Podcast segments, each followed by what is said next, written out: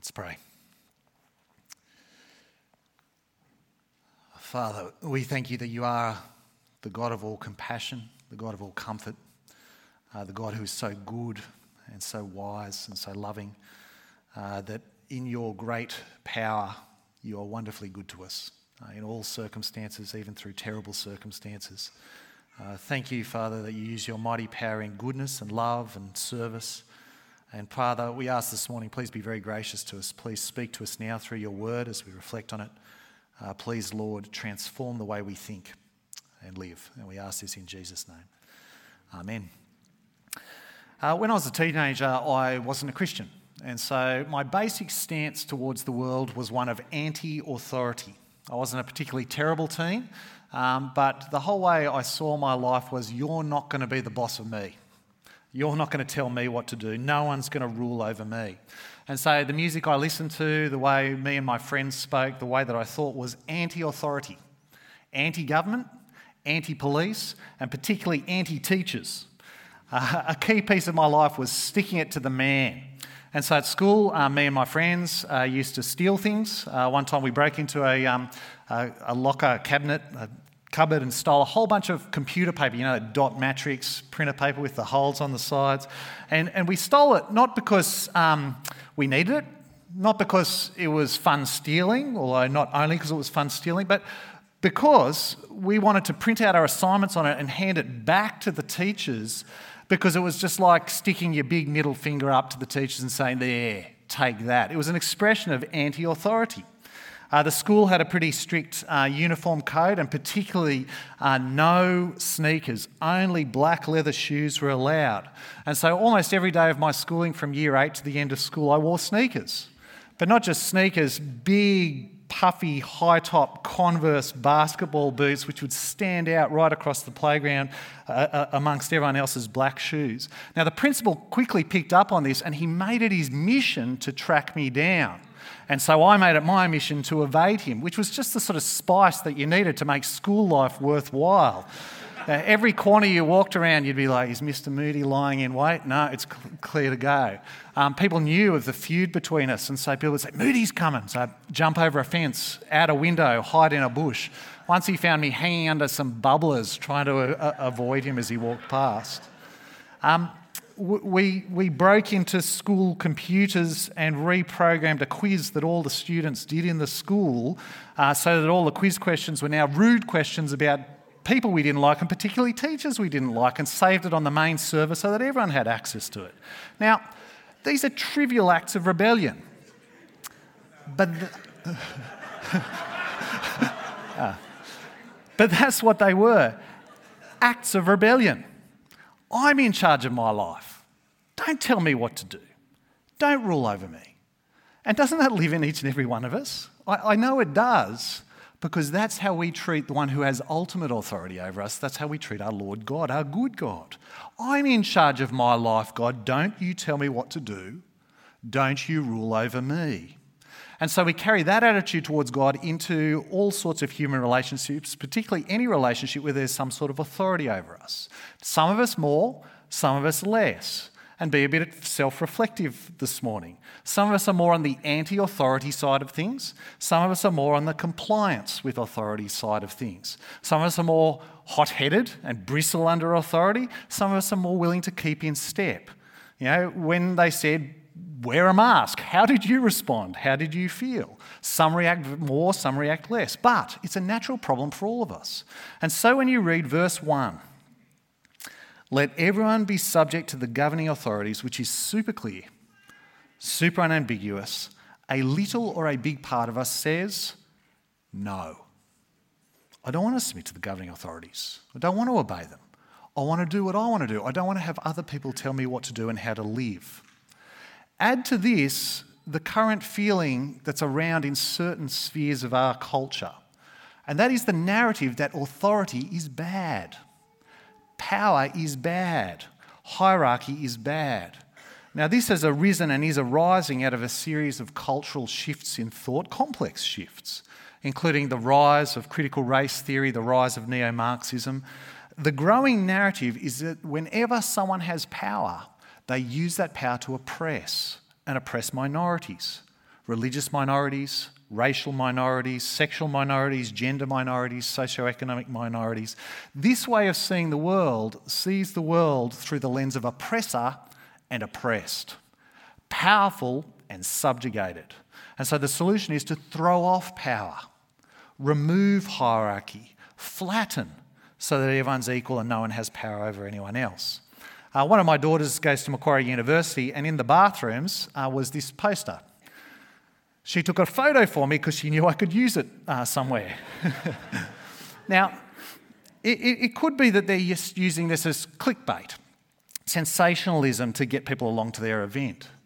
But to put a sign up like that, it must indicate that it's tapping into some sort of sentiment in our society that's out there. Get rid of oppressive powers. The police, authority, hierarchy, power, they're bad.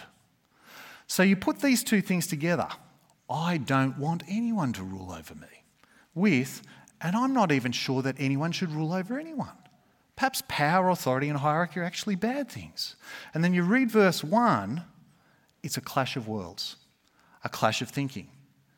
But as we heard a couple of weeks ago, the Lord is in the business of transforming our thinking, of renewing our minds so that we can think rightly about Him and rightly about the world and rightly about how we live in it and rightly about authority and how we should relate to authority.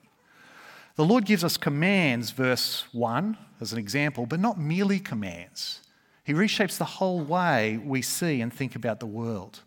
So, with regard to these issues authority, hierarchy, power, submission let's put four key pieces of thought in place, four puzzle pieces, if you like, which, which each locks together to give us a complete picture. Not a totally comprehensive picture, there's much more that could be said after this morning, but a, but a fairly full picture of what it means to uh, be under those in authority.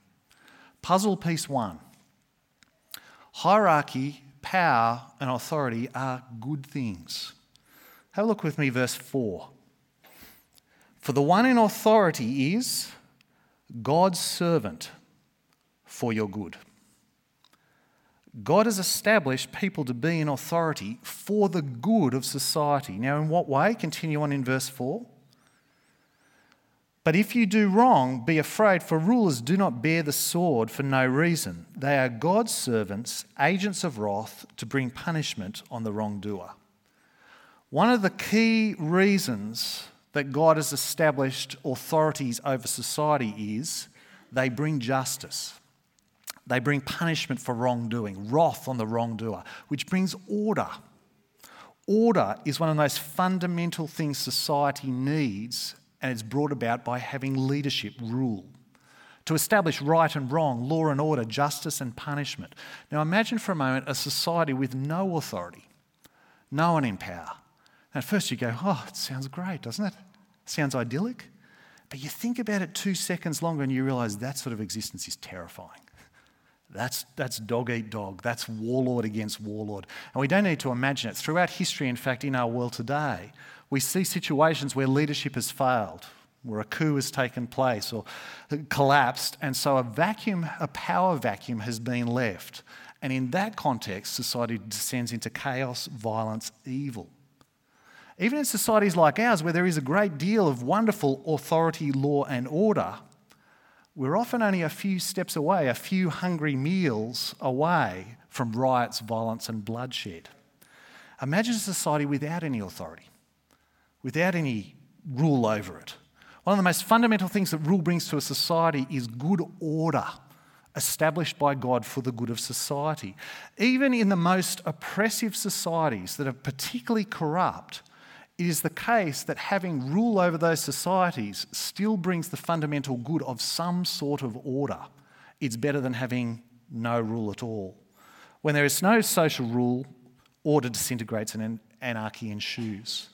Societies only function where there are authorities and people willing to submit to those authorities. So you imagine a footy game or some sort of sport game for a moment. The game only really works if there's a ref or there's an umpire, some sort of authority over the game who's calling right and wrong, who's adjudicating decisions, who's dispensing justice. And it only works if the players on the field are willing to submit to the authority of the ref and accept their judgments. Otherwise, the whole game breaks down and it goes bad. Same with societies. where you have no rule or people willing to sit under that rule in submission, what you get is a breakdown of order and it goes bad. But the good that rulers can do, once order has been established as the fundamental piece, is bigger and broader. You think about the things that a good ruling body can bring to a society safety, hospitals, protection for the vulnerable, an economy that brings security and opportunity and raises the standard of living and the ability for families and communities to flourish. And they can bring education and we can have an idealistic notion of how great it would be to have no government and no authorities telling us what to do. But you do the mental exercise for a very short amount of time, and you realize there are all sorts of aspects that we wonderfully enjoy in our society for the very reason that there is an authority ruling over us health, um, welfare, law and order. Uh, the taxes they collect can be directed towards uh, projects, education, services, um, different, different things that uh, raise the standard of living and bring um, health and prosperity to life. Power, authority, and hierarchy are good things, inherently good things. It's how that power and position authority is exercised is where humans go wrong power and position in themselves are not bad, they're very good. It's just that human beings in their sinfulness take those things and use them in corrupt ways. So, a word to you if you hold a position of authority. Because there are many here amongst us who hold positions of authority in different spheres of life. Sometimes we're the submitters, sometimes we're the ones in authority in different relationships, in different spheres. So you might be an authority in government or in your home or in your workplace, or in your sporting club, or your community organisations, at church in some um, place, as a teacher. If you hold a position of authority, God has placed you there. He has given you that position of authority, and it is to be exercised for good, for the good of those you are leading, in love, in care, in service. Do you remember that Jesus says to his disciples, the rulers of the nations use their authority they, for themselves. They lord it over the people, for their power, for their prestige. They think the people exist for them. Not so with you, says Jesus. Whoever wants to be great must become the servant of all. True greatness is doing good and love and care and service to others. And all Christians to be doing this all the time and everywhere.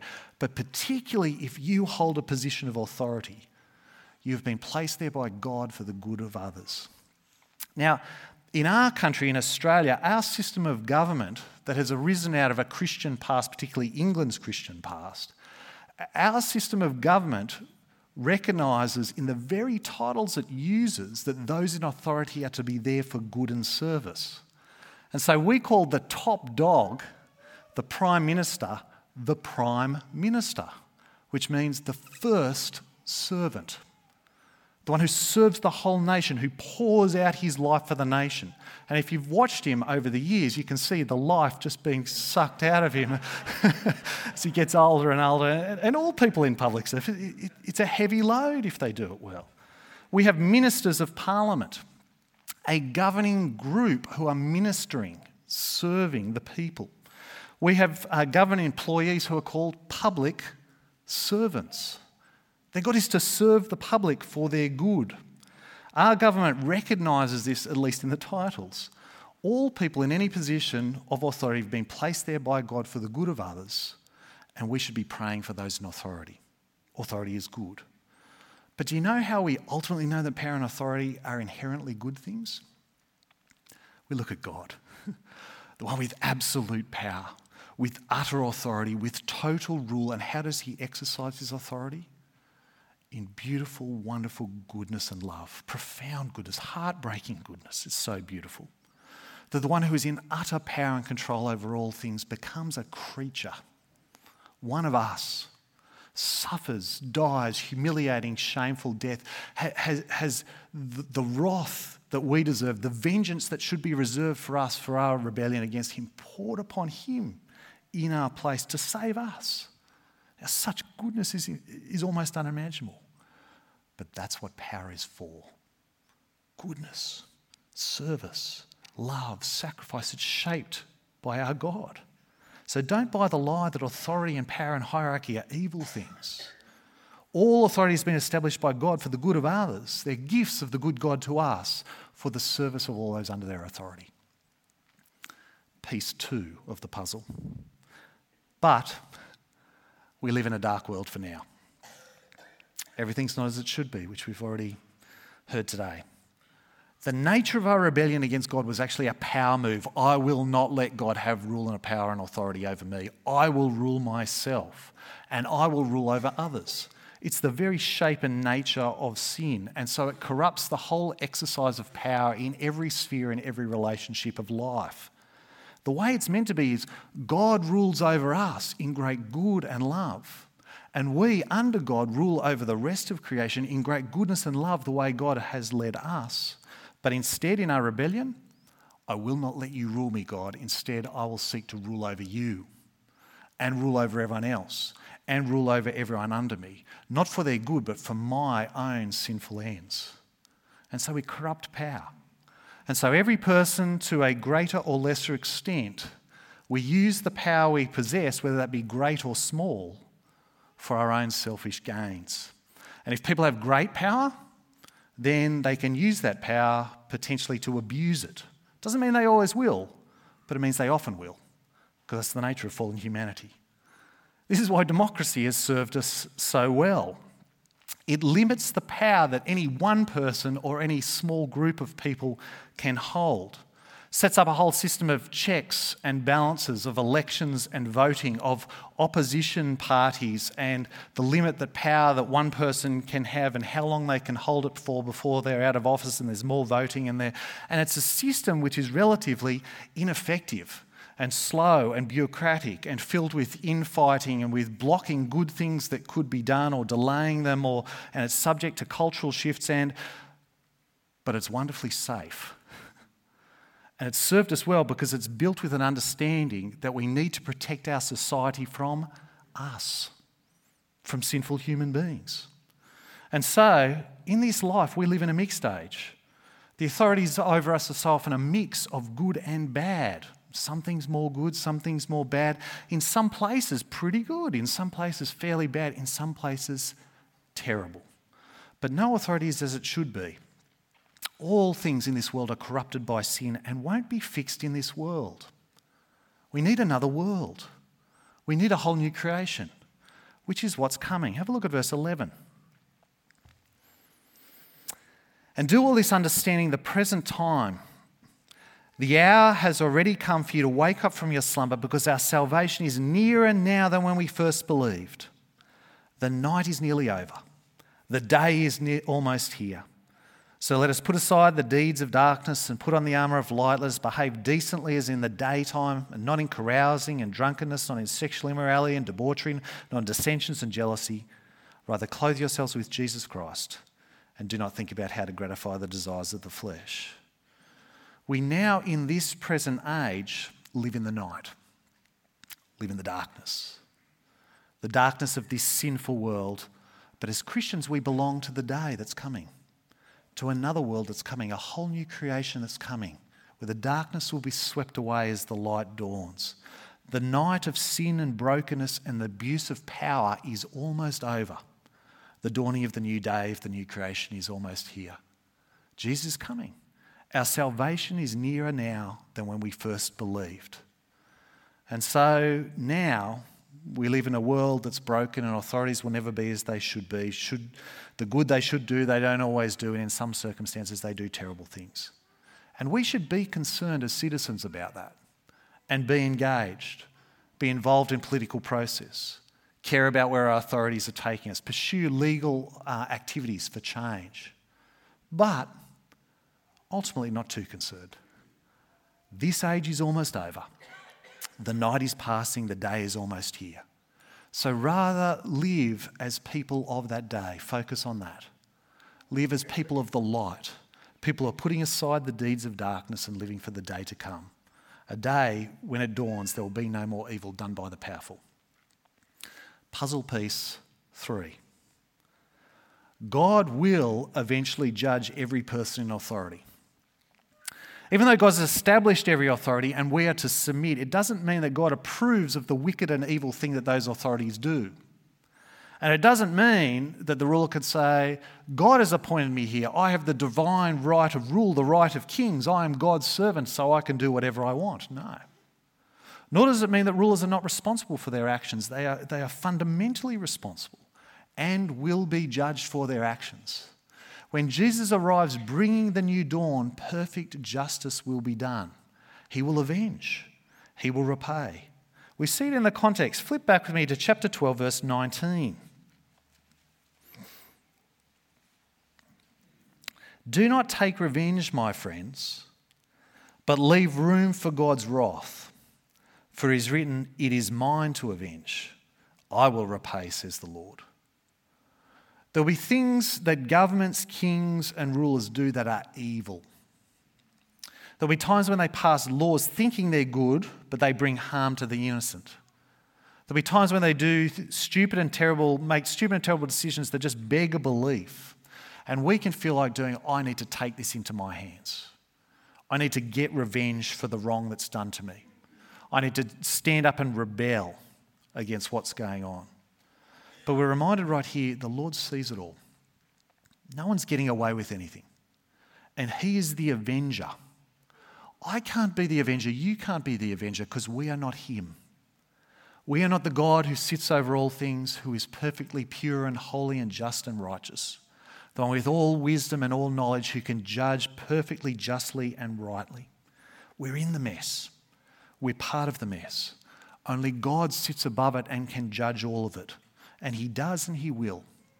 He will avenge, He will repay. No one will escape the punishment they deserve for the things that they have done wrong, no matter how small they might seem or how big they are. Every single one will be brought to account, every single person punished, unless they have put their trust in Jesus and their punishment has fallen upon him in their place. Now, this includes rulers, politicians, and governments. Everyone gets justice in the end. No one is above the law. Either God's wrath falls on them and justice is done, or they have turned to Jesus and God's wrath has fallen on him and they're saved and justice is done. Now, I find that this helps us to submit in difficult circumstances. This helps us in situations where we have been mistreated, where people have abused their power over us. Jesus is coming. The abuses of power in this world will not get away. No, no, when He comes, there will be vengeance. God will bring about justice. Fourth, puzzle piece. But still, God has established every ruling authority, and we're to submit. See, it might be tempting to think that because we live in a broken world and authorities are corrupted by sin, we no longer need to, commit, uh, to submit. No. The Apostle Paul, speaking to these Roman Christians, Christians who live in the very heart of the Roman Empire, says these words. This is an empire that was far from sympathetic to Christianity far from aligned to Christian thinking and morality. And yet, Paul writes that the Roman Empire has been established by God and that Christians are to submit. Christians, even though they belong to the new day, the new creation, the world to come, are not outside or over the law because of that. For the Roman Christians here to be called to submit, it was super costly, far more costly than for us to submit to our government. And yet here they're called to be subject to, to submit to the governing authorities. Now, it's worth just noticing again, underlining, God has established every ruling authority. Verse 1 makes it emphatic by saying the negative and the positive. There is no authority except that which God has established, negative. The authorities that exist have been established by God, positive. And those who rule are God's servants, verse 4, verse 6. God has established all systems of rule of all people across the globe in every era of history established for the common good, for the serving of the people. They might not know they're God's servants, they might not even believe in God or believe in another God, but still remains the Lord has established every authority for the good ordering of society. And this authority and submission thing, it's not about superiority and inferiority. People in authority in any situation are not more important people over less important people, or even more competent people over less competent people. No, they're the people that God has placed in authority to lead for the good of others, to serve. And so, We are to be, verse 1, subject to them, submit to them, which in most circumstances means to obey them, to keep the rules established by them, to pay taxes that we're obligated to pay. And then there's a couple of reasons given why we should do this. Why should I submit? Why should I obey? Verse 5. Therefore, it is necessary to submit to the authorities, not only because of possible punishment, but also as a matter of conscience. Two reasons. Reason one, possible punishment. Reason two, conscience. Reason one, possible punishment. Verse 3. For rulers hold no terror for those who do right, but for those who do wrong.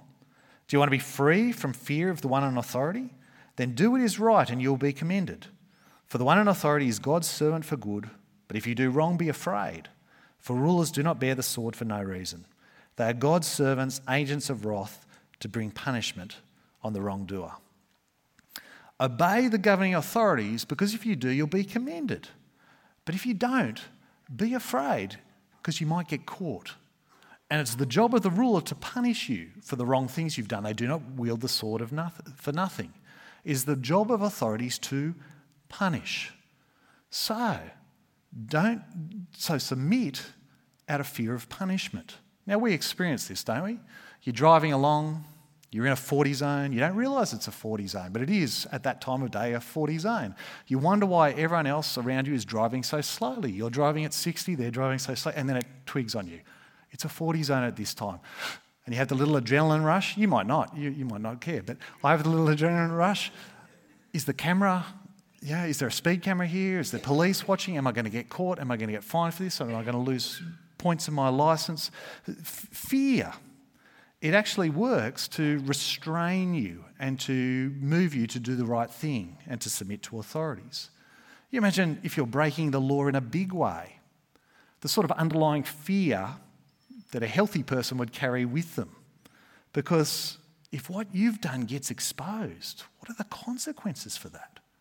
And it's right to have that fear. It's good to have authorities that have established laws and who prosecute people for breaking those laws, who punish them. This brings good order to society. Fear of punishment restrains the evil that we could do to each other. It, it draws us to submit to governing authorities. But there's a bigger reason for our submission to authorities. Reason two your conscience. God has established every authority as his servants for the good of society. So, verse 2 Consequently, whoever rebels against the authority is rebelling against what God has instituted. And those who do so will bring judgment on themselves. I think there it's likely God's judgment. If you disobey what God has put in place, you are actually disobeying God. Reason two, obey authorities, the laws, the police, because in doing so you're obeying God. Do it because of conscience. Do it because it's right. Do it because you are sensitive to doing what God wants you to do. This is the bigger reason to obey authorities. You can see even in verse 5, not only because of possible punishment, but also because of conscience. See, the speeding example. You might speed a little bit, and from the perspective of punishment, you think, I think I'll keep doing that. You know, you, think, I'm not speeding heaps. I don't think I'm going to hurt anyone. I'm a really good driver. I'm, I'm not going to you know, get out of control. And I don't think I'm probably going to get caught. But if I do get caught, the fine is fairly small. And I'm willing to pay that fine. And so fear of punishment actually doesn't stop me speeding at all. But if in your conscience you cannot bear to disobey your Heavenly Father, you won't speed even a little bit because your conscience won't let you. You'll obey the law because in obeying the law, you're actually obeying God.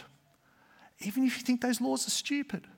This road used to be a 60 zone, and then one day arbitrarily they changed it to a 50 zone, and I drive along it every day. There is no reason, there's been no accidents here. It's slow, it's stupid.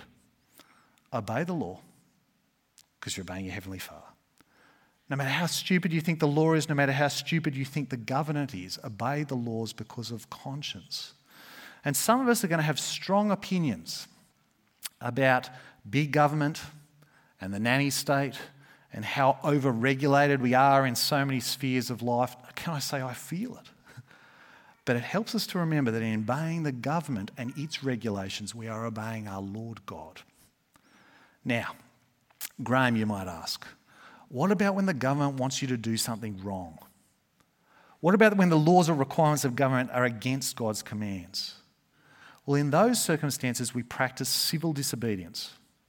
When the state forbids what God commands, or the state um, commands what God forbids, we practice civil disobedience. That is calm, respectful refusal to obey that particular law or set of laws or requirement of the government. It's not throw off all authority and do whatever we want. No, no, no. It's to obey diligently in all things, but just not that thing or those things that stand opposed to God. And to willingly receive the punishment for our disobedience. So, even that's a form of submission to authority over us. Do you remember Jesus so profoundly said, Give back to Caesar what is Caesar's, and to God what is God's. There are two authorities, but one sits far, far higher and above the other. We give to the rulers what that authority requires the obedience, the taxes that are required of them. But we are to give to God what is God's, and His rule and authority requires utter obedience in all things. And so, government's rule sits under God's rule. And when their rule, what they require, breaks what God requires of me, we, we um, uh, obey God rather than man. And so there will be times when Christians need to calmly, respectfully disobey government in order to honour and obey God and willingly receive the punishment for their disobedience. See it a number of times in the Bible. A few are the uh, Hebrew midwives. Pharaoh says that they should kill every boy, Hebrew boy that's born. They refuse to do it, and God blesses them for it. Daniel refuses to bow down to the image of gold that Nebuchadnezzar had set up, even though it meant death in the fiery furnace. Daniel again later on stops pray, uh, will not stop praying to the Lord, even though an edict is passed making it illegal to pray to any god but Darius, uh, even though it meant he would be thrown into the lion's den. The apostles are told, stop speaking in the name of Jesus, stop sharing the gospel, and they say, we must obey God rather than human beings, and continue to declare the gospel, and they die for it. There are a number of times when Christians must break the law because of the higher authority that sits over us, the Lord. And so there may be laws around abortion, around euthanasia that healthcare professionals cannot comply with. There may be and will be things in schools that teachers are required to teach, but they cannot teach and remain obedient to God. Very difficult. There may be times coming where we're not allowed to say certain things and not just be shamed for those things, but it's against the law to say those things. But we must obey God and not humans. But these are all exceptions to the general rule of submission and obedience to the authorities that sit above us. And if we jump very quickly to we should practice civil disobedience, it probably shows a rebellious heart that doesn't want to submit. Be very slow to civil disobedience. How, how can you learn to discern when you should disobey the government when you've obeyed the government in all sorts of areas of life which you find painful and don't enjoy doing, it's then that you know you're in a position to make some sort of decision about whether you should disobey. Super serious thing to practice civil disobedience, though there are times when it's needed. But it's a massive step. So, even verse 6, the word there for servant, God's servants, Paul has intentionally taken a word that's used for the temple servant, a temple attendant a servant central to the Old Testament worship of God, a, a, holy person. And in the New Testament, the word is often associated with carrying out gospel work. It's a very serious thing to disobey the servant of God. And so we must be very clear we are disobeying because God wants us to, not just because we don't want to obey.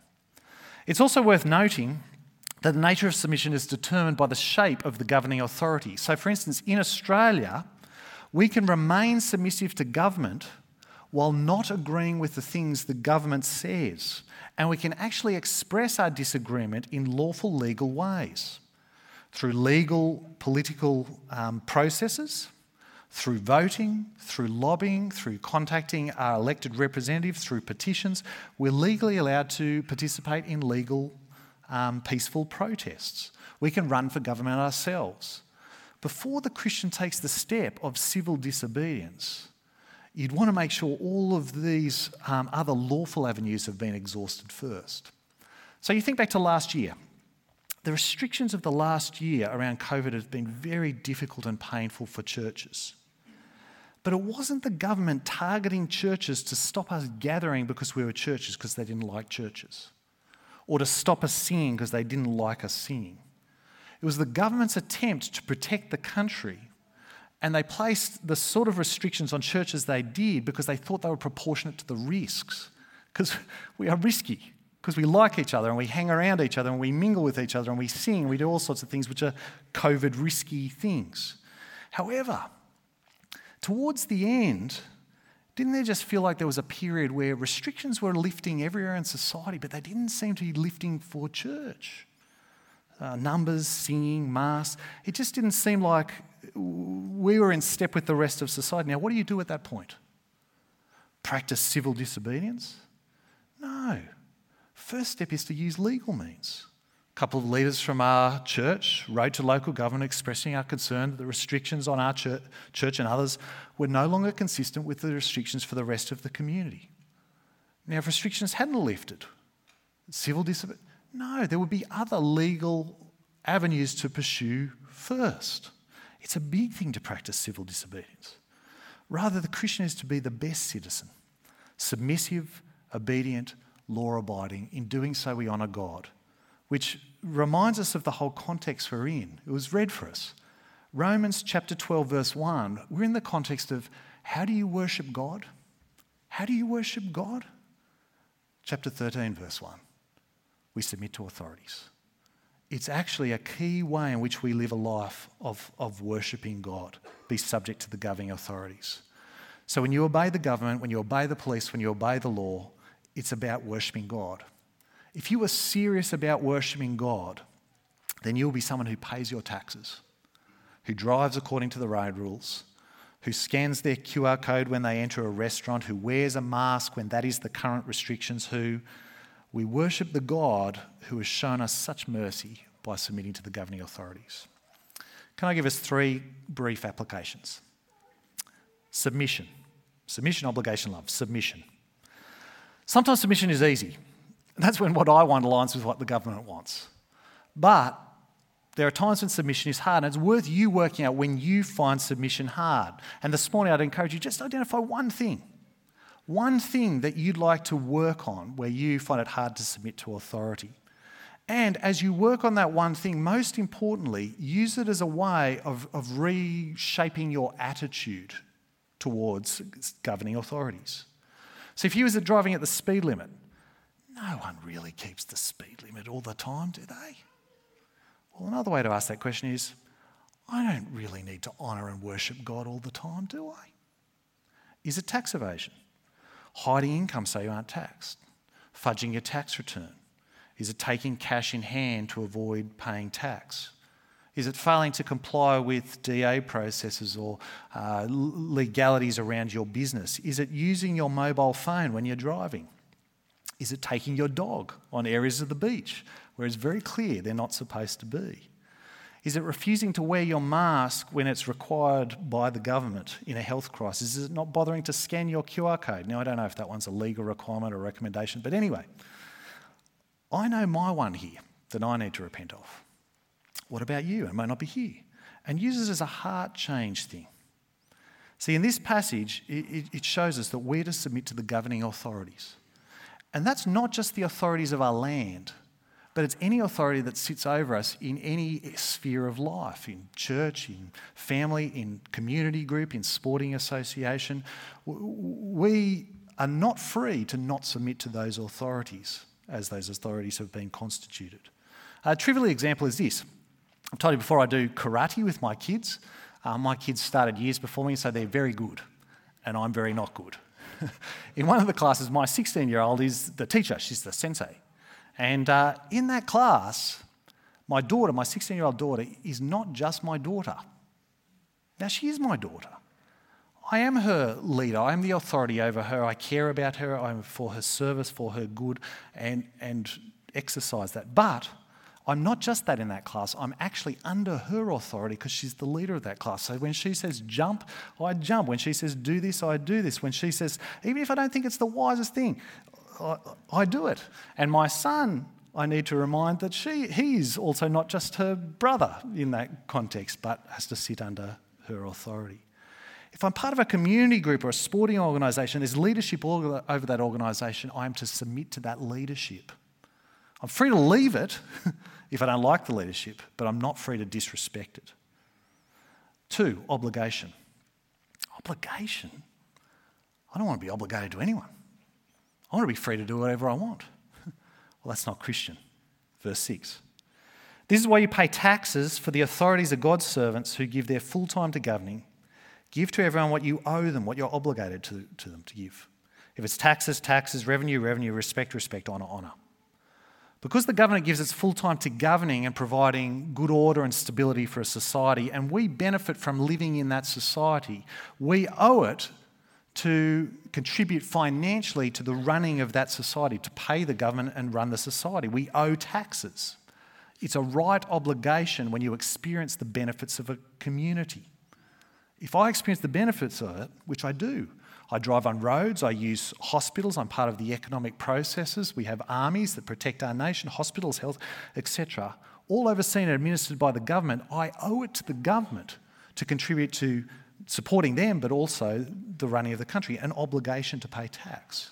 And so Paul says, discharge your obligations of paying tax, of paying indirect taxes, of respect to the people you owe respect to over you, and so forth. Same in organisation. If I'm part of a, a sporting club or something that's just a, a, a business, then the obligation I know is to pay for my part in that or my kids' part in that. But if I'm part of a volunteer organisation and my kids or I experience benefit from being part of that, and, and it's run by volunteers, then I owe it to also volunteer and contribute to the running of that organisation in some sort of measure. It'd be an odd thing for a Christian to receive benefit from a volunteer organisation and to volunteer nothing themselves. And can I say, how much more odd?